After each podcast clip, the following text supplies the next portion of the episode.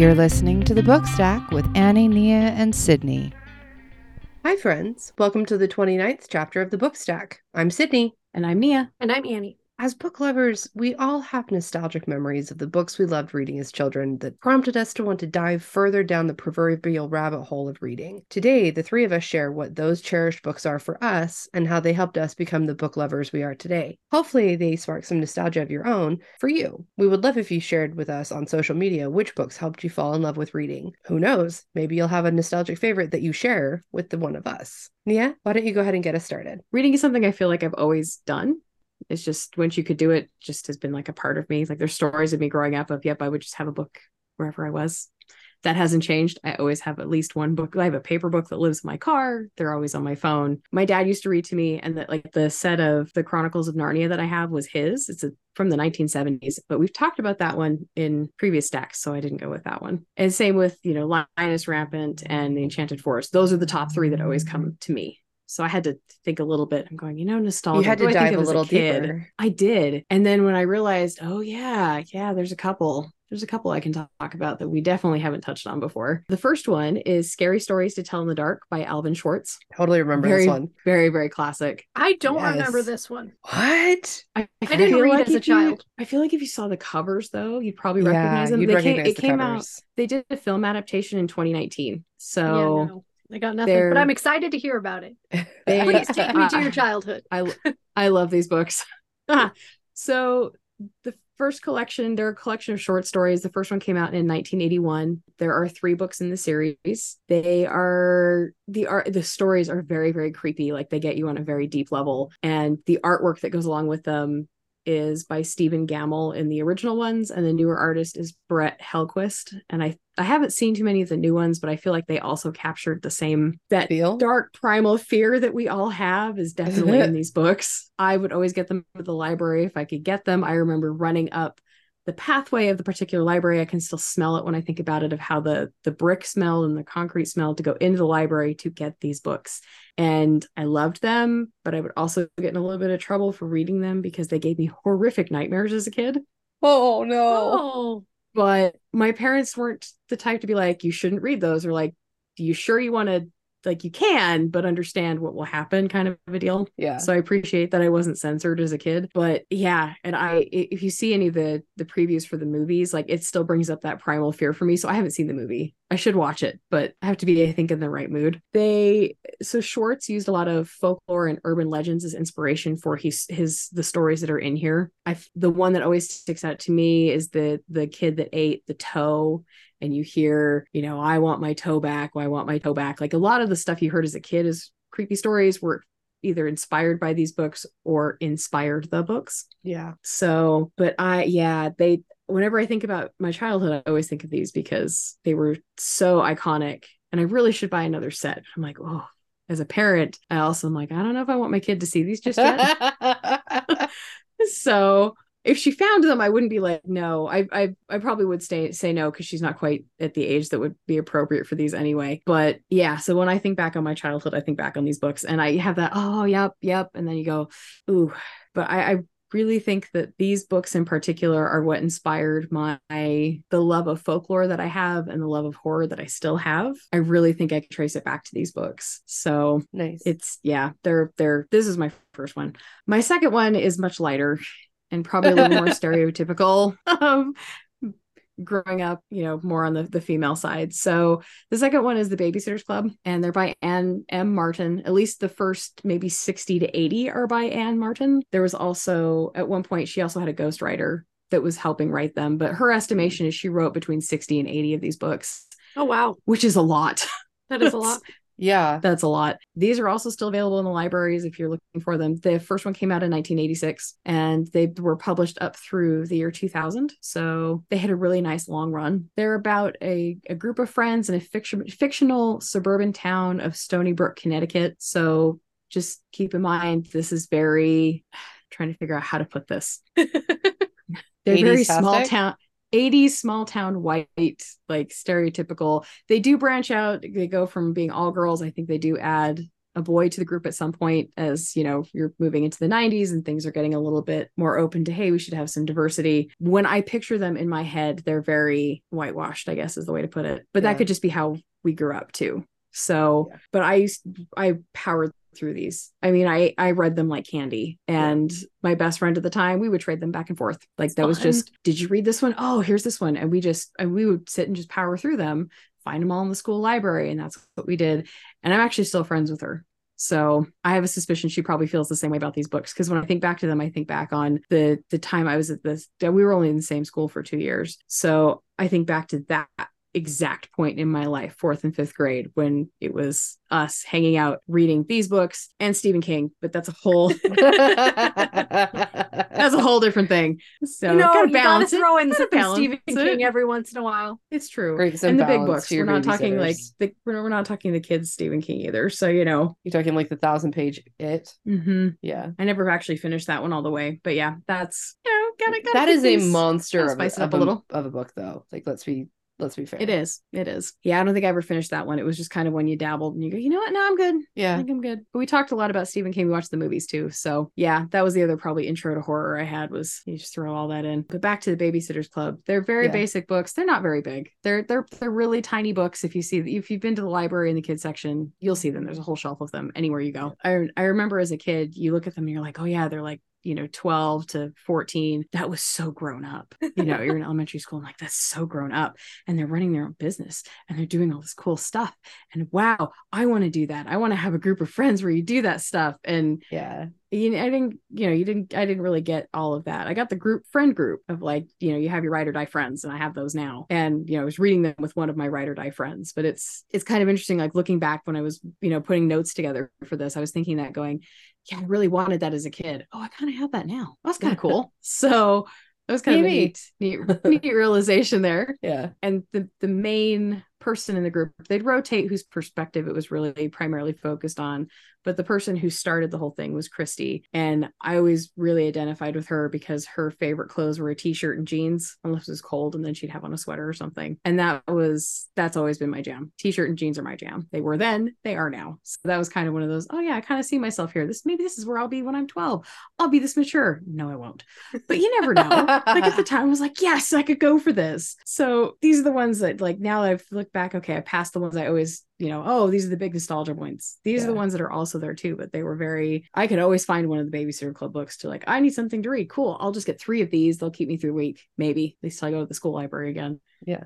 And that's that kind of is how I am now. Okay, I think, you know, when I have time to read, I can power through a book in two or three days. Yeah. So So Nia, have one. you looked at the graphic novel Babysitter Club books that have come out? I have seen them, but I don't think I've Yeah. looked through them. My daughter has read a couple of those, and I wonder how they fit in with the originals. Mm. I hope they're a good update. They seem to be. I feel like there's very more. 90s. Yeah, I feel like there's more diversity just from looking at the Mm-hmm. covers. Feel like there's more diversity, which is good. which is good because you know that's what we live in. hmm But having never read the originals, I don't know how how they fit in. I wonder that. I don't know. I might have to check them out and I'll let you know. Yeah. Okay. So those are mine. What about you, Sydney? So, Nia, like you, I can't remember a time when I wasn't reading. I grew up with a mom who read to me before I was born and every night once I arrived. So, I picked two series that were influential when I was young rather than the first books that really got me reading because I don't remember. Right. I could have gone in a lot of directions. I read a lot of Goosebumps when I was young, but it was because they were so easily accessible. I love Goosebumps. Not I I didn't, but I read a lot of them because they I were love them, accessible. but I read them. and there was always a I. I owned some I owned some goosebumps. Like I had my own little bookshelf in my or my a bookcase in my in my room growing up. And I had um a good dozen or so goosebumps because they were really accessible and it was always able I was always able to find a book that I could read that because there, Scholastic there was really had a hold on us. always there was always a new goosebumps book out always but i read them because i could not because they were really influential right Yeah. so the first book i picked is the boxcar children by gertrude chandler warner specifically book number one it's currently a set of 164 Whoa, It's I still didn't realize going. there were that many. Oh my goodness! it's still going.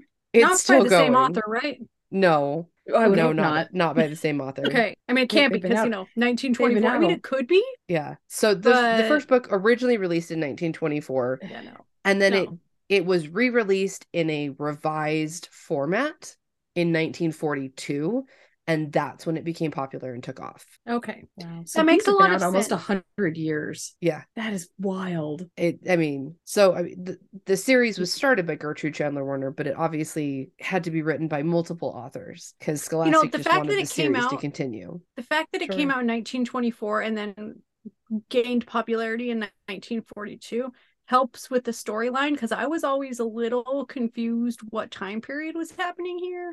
yeah well they try to make it really timeless like they don't yeah, really but there were certain things where I mean, of course, there's things that date sense. it, but they tried to not include Yeah. a lot of, you know, really specific time increments so that it yeah. feels like you could pick up the book and be part of the story wherever you are. But I was introduced to the book by a teacher reading to the class. And I don't remember what grade I was in. I know my third grade teacher read us Redwall, and that's a significantly more challenging book. So I'm thinking it was my first grade teacher. I know it wasn't my second grade teacher because my second grade teacher hated children and she didn't really do anything for us. That was my fourth grade Ooh. teacher and my kindergarten teacher. Yeah, my second grade teacher should not have been teaching. She Yeah. she hated what she did and it was so it was so obvious even to small kids. But so other than knowing it wasn't her, my memory's a bit hazy. Fair. Well, I mean, you know, childhood's kind of hazy. So yeah. Yeah, it's very it's valid point. But I remember loving that book so much that I kept asking for my own copy. And so my mom or both my parents, I don't really remember, again, hazy memory, kept taking me to different bookstores and they'd find copies of Boxcar Children, but they were always different numbers. They weren't they weren't Mhm. book number 1, and I very specifically wanted book number 1. And they my parents were so supportive and nice about the fact that I was like, "No, it has to be number 1. I want And the remember- number 1 book." This is before Amazon. This Oh, is before, before. thrift books. This was this is probably This- before Barnes and Noble, I would think. maybe before Barnes and Noble. Maybe. Hard to find the Uh, first Borders copy. was around. I don't I don't Yeah. Was it? I don't Yeah. even know. I genuinely was don't around. know. Yeah. I just know that my parents knew how much I wanted this book and so they went out of their way to find it for me. And I so I and I think I still have my copies of my Boxcar Children set. I think I had like 15 or 20 that it ended up with. They weren't Mhm. I think I had 1 through 11 and then the numbers started getting a little skippy, Sure. but it was hard to find book number 1 because it wasn't readily available in the 90s when I grew up. It was, you know, whatever number had just come out. Mhm. Because there's, you know, Yeah, hundreds. Of, yeah, there's 164 of them. So you know, who needs book one, right? Right. Start, you know, start with 130 and keep going from there. Yeah. But I was very proud of my collection of Boxcar Children. And I was very, very proud of the fact that I had number one when it Mhm. was, when, you know, for me, it was like an Indiana Jones quest because it was so hard to find. Which is really cool, though. It is. It is. And it honestly, like, I cherished those books growing up. It was, I didn't relate to them in any way because it's about four orphans and they are basically taking care of each other while they live in this abandoned boxcar because they're supposed to go live with their grandfather. But they think he's going to be this horrible, mean person and they don't want to go to him. And so they try to like hide from him and take care of themselves. And then by the end of the first book, you find out he's actually really, really nice and they go live with him. But that's where the name Boxcar Children comes from, is because they were living in a boxcar when their grandfather found them. Okay, that makes sense. but sense. the whole the whole premise is that you have these four orphans and their grandfather and each book they solve a mystery it's it's a basic premise it's a very similar premise to a lot of other books of the time like Mhm. hardy boys or Nancy Drew. harriet nancy drew harriet the spy Mm-hmm. i think came out a little bit later encyclopedia brown like they're all you know solve this mystery and it's a kid friendly mystery and everything works out in the end but you feel like you get to follow them on this adventure and that you're solving it with them. So why isn't it you know it's just so much fun. Yeah. so that was my first book. My second book you're going to notice the theme here I noticed a theme. the second book that I wanted to, to bring up is called The Happy Hollisters. It's written by Jerry West. The first book came out in 1953. It's a set of 33 books. Jerry West, wow, the I author, I did not know that. right? I thought there were like three. Wow. Jerry West is actually few a more. pseudonym. yeah, just a handful more. It's fine. You basically read them all. It's a Jerry West is a pseudonym for Andrew E. Svensson, who was a part of the Stratemeyer Syndicate, and as a as a member of the Stratemeyer Syndicate, co-authored more than seventy children's books, including The Hardy Boys, Bobbsey Twins, everything in that Oh, genre of Got that it. age. Got it. Got it. okay. So what is the Stratemeyer Syndicate? I I Do we know? I don't I didn't dig a whole lot into that because I was more focused Okay. on on the books, but maybe I mean, it, we'll bring it up in a future episode. okay. I mean, we could probably extrapolate that it's you know as part of that syndicate. If they co-authored stuff, then it was probably Yeah. like almost you know like I'm a writing. I'm assuming it's a Right, it's a writing group. group. that that produce things f- as a group under certain pseudonyms. Right But, um, so the Happy Hollisters is about a family who enjoys solving mysteries together. I know we're all shocked. Remember that trend that we were looking for? Found it. Yeah, we found we found a theme. so my parents bought my childhood home from my mom's parents. So I grew up in the par- I grew up in the same house that my mom grew up in. And when my grandma and grandpa moved out to move into the home that they were moving into for retirement, my grandma left a lot of stuff she didn't want to take with her. But then every time she'd come to visit, uh, they did, yeah. Yeah, But every time she'd come to visit, she'd be like, "Oh, I forgot. I wanted that." And then like she would like take stuff.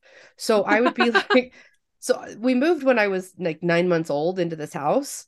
And I remember Mhm. being like 12, 13, 14 and she'd be like, "Oh, I forgot I wanted that." And she'd just like take stuff out of our house. and we'd be like, "At what point That's does buying the house and everything in it mean stop taking stuff from us?" But like twelve years later. it wasn't malicious so like we never said anything but we were just like stop taking stuff out of the house anyway Where did that? so oh, grandma took that. Okay. Yeah. It's a mystery. but so these books were left by her when she moved out because it was they were books from my mom and her siblings that they read when they were growing up. Oh, and okay. i so like they were they were books that just were in the house. It wasn't like my parents went out and found them for me. But i loved that these books were left in the house because you know i i fell in love with this idea of the family solving mysteries together where the adults were there and they were part of it and they helped the kids but they included the kids. It wasn't like the adults did everything for the kids and it wasn't like the kids went off on their own and sneaking behind adults back to go handle things like they did everything as a family and they respected each other as family members with ideas of their own and and I really associated with that because I was always treated with a lot of respect for having my own ideas growing up as a kid. I wasn't talked down to just because I was younger. Which is really important. It's super important. I, think- I had a fantastic childhood. Like I I recognize the older I get that I was blessed with a very very healthy supportive childhood that most people don't get. Yeah. And and I continue to cherish that. But so that aside, I, I, fell it's in love kind of with these interesting. Yeah, Oh. go ahead. I think it's kind of interesting that these came out in 1953 and that is the that's the dynamic you see. Yeah. Because when you think back And- to 1953, that's not like what I think of, and I think I that's have- really That's cool. true. I have That's not true. reread them as a Fair. as an adult, so I'm allowing the romanticism of my youth to tell me about the books because I worry that if I read them as an adult, I wouldn't feel the same way. That's fair. I mean, maybe I would love them just as much, but I worry that I wouldn't, and I don't want to ruin that love for these books that I have. Which we have had happen in, in previous chapters. So yeah, That's it's true. true. Remember A Wrinkle in Time? Yes, I don't want to. Uh...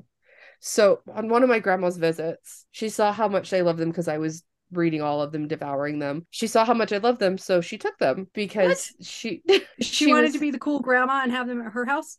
No, she was helping raise my cousin who did not have the same stable family home life that I did. And she was very much my grandmother's Oh. favorite because she was like, she needed her. And my grandmother loved being needed. She loved being the come in and save you and be that person for you kind of person. Mhm. And so my grandmother saw how much I love these books, so she took them to take them home to my cousin because if I love these books, then then my cousin will love these books. And she was trying to get her into reading. That's not how it works. and I know we're all shocked, but um my cousin never read the books. What? Plot twist. It it never helped her fall in love with reading. It was never for her what it was for me. Probably It's because like you're different people. What she didn't have the same family home life and so of course she's not going to relate to the people in the book, right? Yeah. Right. but I was really upset and angry that my grandmother took the books. I didn't feel like I could say anything to her, so I just kind of was sad and you know quietly about her taking the books, but she passed a few years ago and before that even my cousin actually bought the house that my grandmother and grandfather had retired to and so Okay. the house is full of all of the stuff that she took from your house. that she took from our house. and my cousin messaged me and she's like, I'm going through box after box after box of like crap. And I don't know if anyone wants this stuff. Like this, there's literally like three dumpfuls of just family memorabilia that nobody wants. What do Oh, you boy. want from this house? What can you take away? I need you to take some stuff. Like there's there's too much crap. And I said, I know it's not a lot, but all I really want is this one set like book anthology and then the Happy Hollisters books. And she's like, seriously? And I was like, yes, it's really all I want. That's all I need. Like I don't I don't need anything else. And she's like, please need more stuff. And I was like, no, I just Yeah. want these books. Please take more. So she went through the basement and found the three books that were taken from my house when I was a kid. Oh wow, Oh, look wow. at that. And I still have. So I I own Happy Hollisters and the Castle Rock Mystery. Happy Hollisters. I think this is the original. I think this is book number one. And Happy Hollisters and the Ice Carnival Mystery, which I think takes place in Quebec, if I remember correctly. Okay. Where So do they live?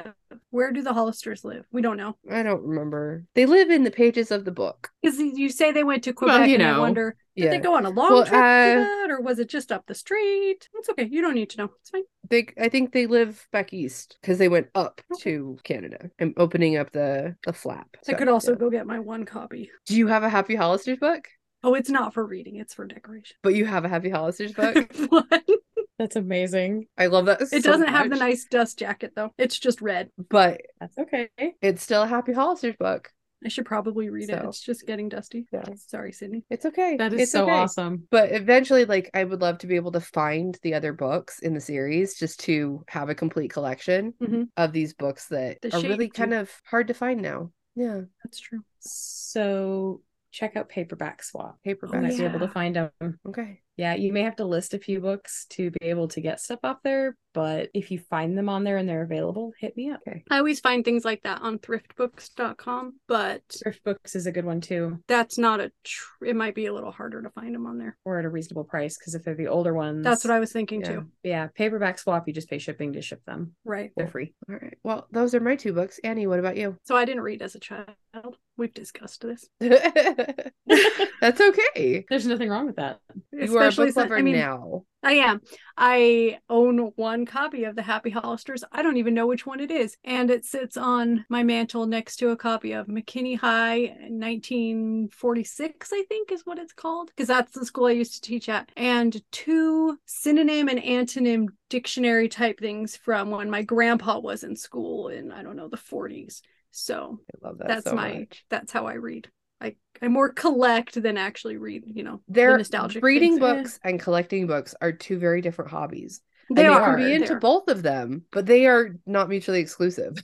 That's true. So the books that I chose, one of them is from when I actually started reading, like my adult reintroduction into reading, and then the other one is from my childhood because I did read every once in a while. I got the Scholastic. Remember, Scholastic had quite the death grip on us growing up in the 90s. But I remember getting, I was part of like the Boxcar Children Club. And so I would get Yes. I would get a couple of them every month, like three or four or two. I don't know if I read them, but I had them. I remember the first book and I remember being confused on what was happening with the timeline, but I had them. Didn't read them, but I had them. Sorry, mom. it's okay. I grew up into a well adjusted human being. you did. So the first book, thank you. The first book that I chose came from my adult reintroduction into reading, and it came out in 2016 because that's when I started reading again Rock on. Okay. seven years ago. Yeah, it's been a minute. I have You're a making up for it. degree. I have a degree in secondary English teaching. So I it's not that I don't see the value in reading and I never saw the value in reading. I just didn't read. I don't know. So I know librarians that don't like to read.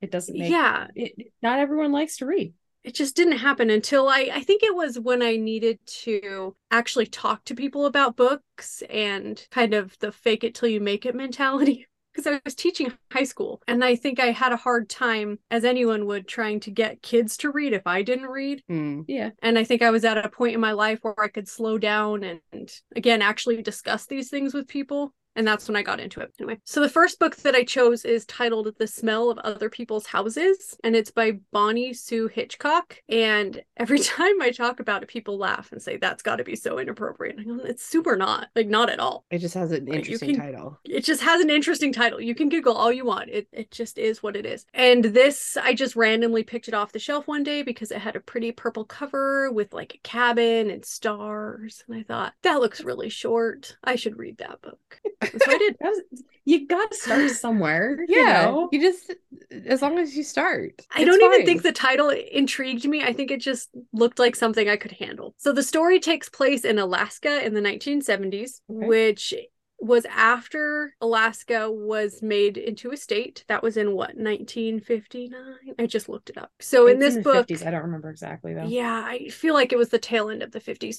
So, running in the background of this book are the people angry about statehood, the politics, that their tribal lands and their fishing lands and hunting is being taken away because now they're a state. So, there's that whole thing going on in the background. Some people are excited about it, some people aren't, but it is a thread that runs through the whole thing. Mhm. But the actual story is about four teenagers and their different lives, but how they're all still connected. One of them is pregnant. And again, these are all teenagers in the 70s. One is pregnant and gets away to a convent. Another one, her family is really down on their luck. And then that changes real fast. But her family doesn't adapt well. There's another girl who is trying to become a dancer and not live up to what her father wants her, what she thinks her father wants her to do. And then there's a boy and his brothers who run away from what they think is a bad situation at home. And they end up on a ferry in Seattle. Cuz oh cuz they're going from Seattle to Alaska. And they're all these are all real problems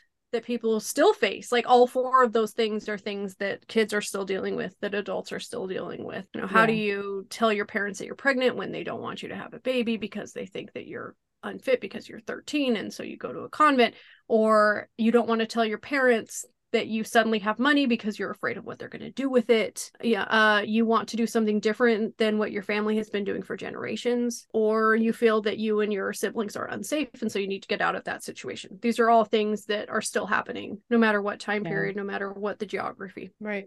Yeah, they're unfortunately pretty timeless. So They are pretty timeless. Alaska becoming a state that happened one time, true. but the problems are timeless and they work through them in a very realistic way the brothers they're on a ferry and one of the brothers sees a bunch of chickens and so he decides to go run after the chickens and i think yeah my kids would do that. Yeah, mine would too. yeah that's yeah that ma- makes sense. It's a chicken on a ferry gotta go check it out Yep. or the girl is in a convent at one point and she's doing laundry and all of her clothes get wet. And so she's like, whatever, I'm just going to take them all off. I go, yeah, I can see a 14 year old doing that. No one's around. Clothes are all wet. Got to deal with it somehow. Might as well. Uh, yeah. So they make choices that are very age appropriate, but also appropriate for the problem. And then in the end of the book, all the characters come together and it is fantastic. Nice. It is Okay. so well done in a 240 page book. It is so well done.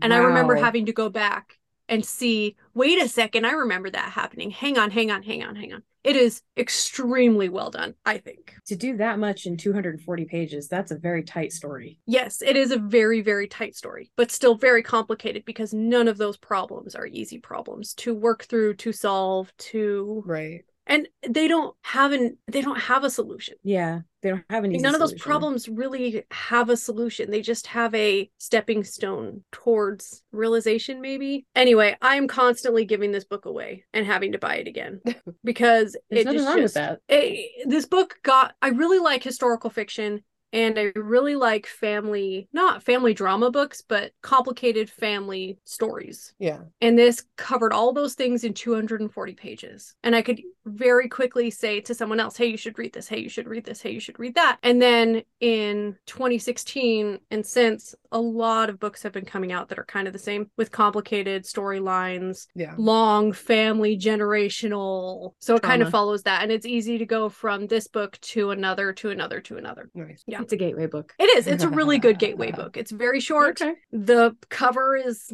a little bit trippy if you want it to be. It's a gateway book, and that's okay. Right on. Love it. The second series I chose is the Dear America series. I guess my first one wasn't a series, but this one is. Again, Scholastic, 1996 to 2004. They came out with 36 titles because they needed a new one every time one of those little pamphlets came home in your backpack. There needed to be a new Dude, title. Those Imagine are like stuff for those book fairs.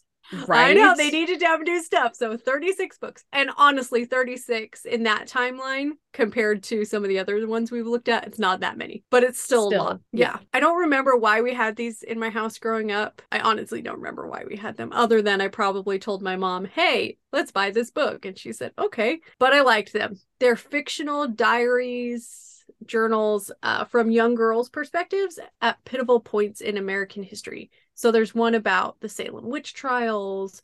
There's one about the Trail of Tears. There's one about the Titanic. The oh, one Oh, that. I remember the most was about an Irish immigrant who was working in a textile factory in the early 1900s. Wow. That's the one I remember the most. But what I liked about these books is that they were first person perspective and it was my age. Because as much as you read about, or as much as I read about these things happening in history, there's just something about reading it from first person in the same age that the reader is. Yeah. It's no think it helps- longer something that happens to other people. Right. Yeah, it's not abstract anymore. It's Yeah. oh, I can Right. I can actually put myself in this position and understand Yeah. what it Yeah. is that they're going through. And that's And it's That's not looking at it block. after the fact. It's during what would someone my age do during that time. which So I'm I really trying to liked remember them. They were good. See, there's there's read alikes like this one that are oh, super yes. super popular. Yeah. and I think it's probably for that reason because you can actually put your yourself in that.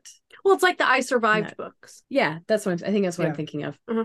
One thing I liked about these, with it being the journal diary style, is that there were dates to go along with it. Hmm. And so, and I liked, I mean, I like history. I like seeing the timeline. And I Mhm. don't know if the I Survived books, I mean, they do it in a different way, but seeing the timestamp of this happened on this day. And then the next day after that happened, I did this. And then two weeks later, I did this. I like the very well explained, defined timeline. These That got helps. republished in 2010 for a minute. And Okay. I don't know how that went, but since then, they came out with a series. I think it was called My America instead Mm. of Dear America, and it was for boys. I didn't like those. I tried them, didn't go well. And then I there's a like Dear- series. Yeah, Oh, I was gonna say I feel like Dear America would be more like gender neutral, and that's kind of disappointing that they. it was not. It was Yeah. all girls. Oh, okay. It was the 90s You 90s. think they? Yeah, that's fair. When only girls read, right? yes, Yeah, because only girls read books like that. yes. And then they came out with boy ones. They've also come out with My Canada, uh, My Australia. A whole bunch of countries have picked up on this idea since Ah. you know, Scholastic brought them out. Multiple different authors, but all the same style. And they had edges, you know, the rough edge. So it looked like a journal. Oh, like yeah. it was war torn. And then they had, instead of, they had like that ribbon bookmark. Oh, I loved those. Oh, I felt like it, my books were so fancy when they had those. I know. And it felt more like a journal because my journals had, you know, some sort of little place card thing. And Yeah. Was a fun ribbon to go with it. They were all different colors that kind of went with the story. You know, the character would be wearing a blue dress and it was a blue book with a blue bookmark. Yeah. Marketing is real, friends. Marketing is real. it is. But those that series I read as a child, I've been trying to get my own kids into it. They don't like them, but that's Oh, okay. well. It's okay. Maybe they'll end up like me and start reading in their late 20s. It's fine. Well, you know, it, it's finding what works for you when it does. Yes. No. Yeah, you know, I have a family member that was not into reading at all, did not like any of the standard kids books, was not into it, kind of dabbled a little bit in like Animorphs. Oh and yeah. then found Forgotten Realms D and D books, and now They found their home. reader. They found well, now they'll read anything, but they found oh hey, it's not a chore. I found something I enjoy. It's Yeah. actually fun. Yeah, I forgot about Animorphs. I loved Animorphs. I didn't read those. I never got into them. I love the covers. Yeah, the covers were The- fun. The The covers are covers I, were always I remember seeing those covers thinking that is a fun transition. I yeah, I enjoyed the books when I was little. I always thought it was fun that they were solving really big problems with something that other people would see as a deformity, but it was like their ability to transform into a specific animal. hmm But I always thought it was fun. It was a fun little dabble into fantasy without having your whole foot in there. It those were also gateway books So I think by the into time the whole genre. time Animorphs were kind of a thing I knew about, I was already into Anne McCaffrey and Mercedes Lackey, and it's like that's that was where Yeah. I was firmly in fantasy at that point. You so you didn't need a gateway book. I did not. I don't I don't love fantasy, and so I think that was my problem. Yeah, yeah. Not that it was a problem that I didn't read, but I think that's why I didn't, is because most people went from Animorphs into fantasy, this into fantasy, this into fantasy. And I just don't, fantasy just Not everyone's a doesn't fantasy get person. me. Yeah. And so I think maybe that was why I didn't read very much growing up, because that's what typical that's what's typically marketed to late elementary early middle school is fantasy or at Yeah. least it was in the 90s and 2000s I don't think it's changed quite that much. No, So no. that's okay yeah Annie, thank you for sharing. you're welcome So, Nia, to answer your question from earlier, the Stratemeyer Syndicate was the name of a publishing company that produced a number of mystery book series for children, including Nancy Drew Hardy Boys, Um, Happy that's an amazing name for a publisher. I love Isn't that. it fantastic? So I thought it was some sort of, like, by, a- by a publisher named Syndicate. I know it feels it feels like a mob. They i thought they it was a mob mafia you know they not. published and contracted the many pseudonymous authors doing the writing of the series from 1899 through 1987 when they Wait, sold hang on hang on when they like sold the 100 company to. Simon and Schuster. that's a Oh, 100 see, years right Not quite. Not quite. not quite Eight- 1899 to uh. Oh. 1987. that's still a long time It's a very I- long I- time, but then they become then they became Simon and Schuster. of course they did Which is not as entertaining. I, I No, they should have left it as the Stratemeyer should have kept Syndicate. the that name. was far cooler name. yeah, yeah. I have opinions on the fact that there's only you know major publishing houses now, but I'm not going to. i know me them. too So Me I, too. That I is a like that could be conversation for a different podcast episode. It is. It absolutely is. So on that note, let's transition to our triviality segment. We're going to each share one unique bit of trivia from our research about the topic today, and hopefully you learn something new to use at trivia night. So, Nia, what about you? So I I talked about scary stories tell in the dark. Right. Um before so the, the numbers I have are from before the movie came out in 2019. So I'm sure the number of copies is higher, significant probably significantly higher. But the book sold over seven million copies up to that point. So when they first were published in 81, up until 2019, over seven million copies. But it is also the American Library Association said it was the most challenged book series in the 90s. I'm So. Really? it yes, this book is on the banned books list. It has been challenged because it's considered grotesque and not appropriate for children. and I'm like, we tell Grimm's, you know, fairy tales to kids. I don't see what the problem is. And this Mm. is a kid who had nightmares from them. But, you know, so that's that's my trivia is they've sold so many copies, but they're also, you know, one of the most challenged ones from when Hmm. we were growing up in the 90s. Yeah. So what about you, Sydney? So the original Boxcar Children novel, the one that came out in 1924 and then was kind of tweaked and then republished in 1942, was ranked in 2012 as one of the top 100 chapter books for children of all time by School Library Wow. Journal. Wow. That's amazing. Yeah, I thought that was pretty neat. that's pretty cool yeah. Annie, what about you? I also went with the series that I talked about, the Dear America series. It started publication in 1996, and by 1998, the series had 12 titles, so in two years, and 3.5 million copies in print. That is significant. Wow. So this hit the ground running. Yeah, that is wow. That is a lot.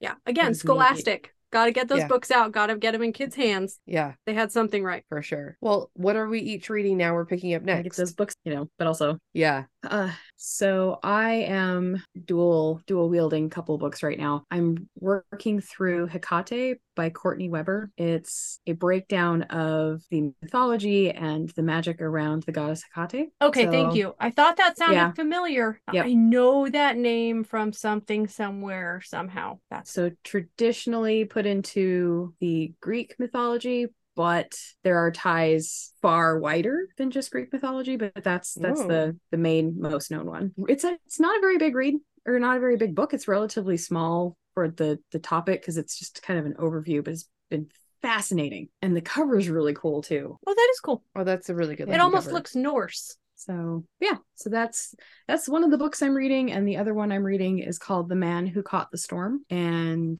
so it's The Man Who Caught the Storm: The Life of Legendary Tornado Chaser Tim Samaras.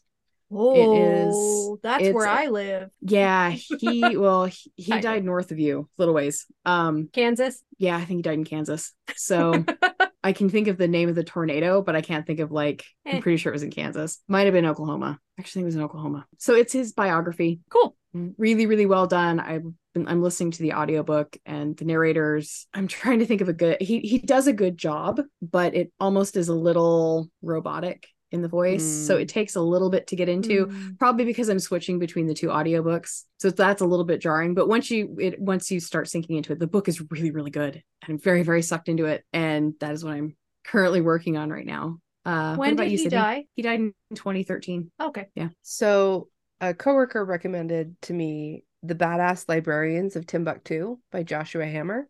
That sounds fantastic.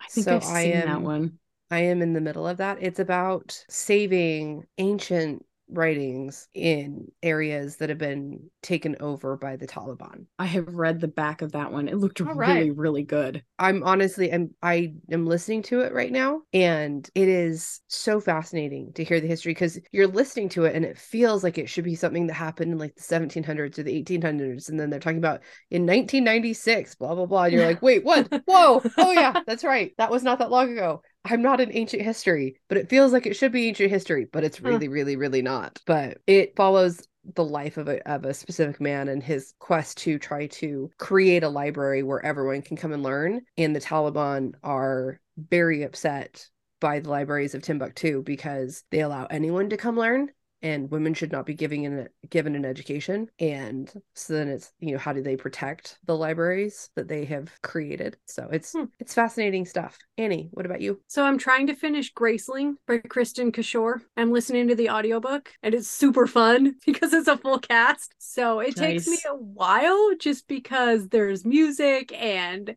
super animated voices. So it's taking me a little while, but I do like it. Right. And then That's the important part. yeah, it's taken me a minute to get into it because again, I don't read fantasy, but there's just something about a girl who doesn't understand that boys can fall in love with her and how she sabotages that that just it's just fun. sure And then I'm still working on Babel by R.F. Kuang. Are you still enjoying it? I am. Okay, that's the again. That's the important I am. I mean, It keeps this one again, it's like a 21 hour audiobook, which again, some people say, oh, that's only two days. And I go, yeah, but I have children and I don't know, I sleep. So 21 hours takes me a while. It keeps getting returned to the library and then it Oh. has like a three month hold. yeah. and so I'll be able to listen to, I don't know, three, four, five hours. And then it goes back to the library and comes back a while later.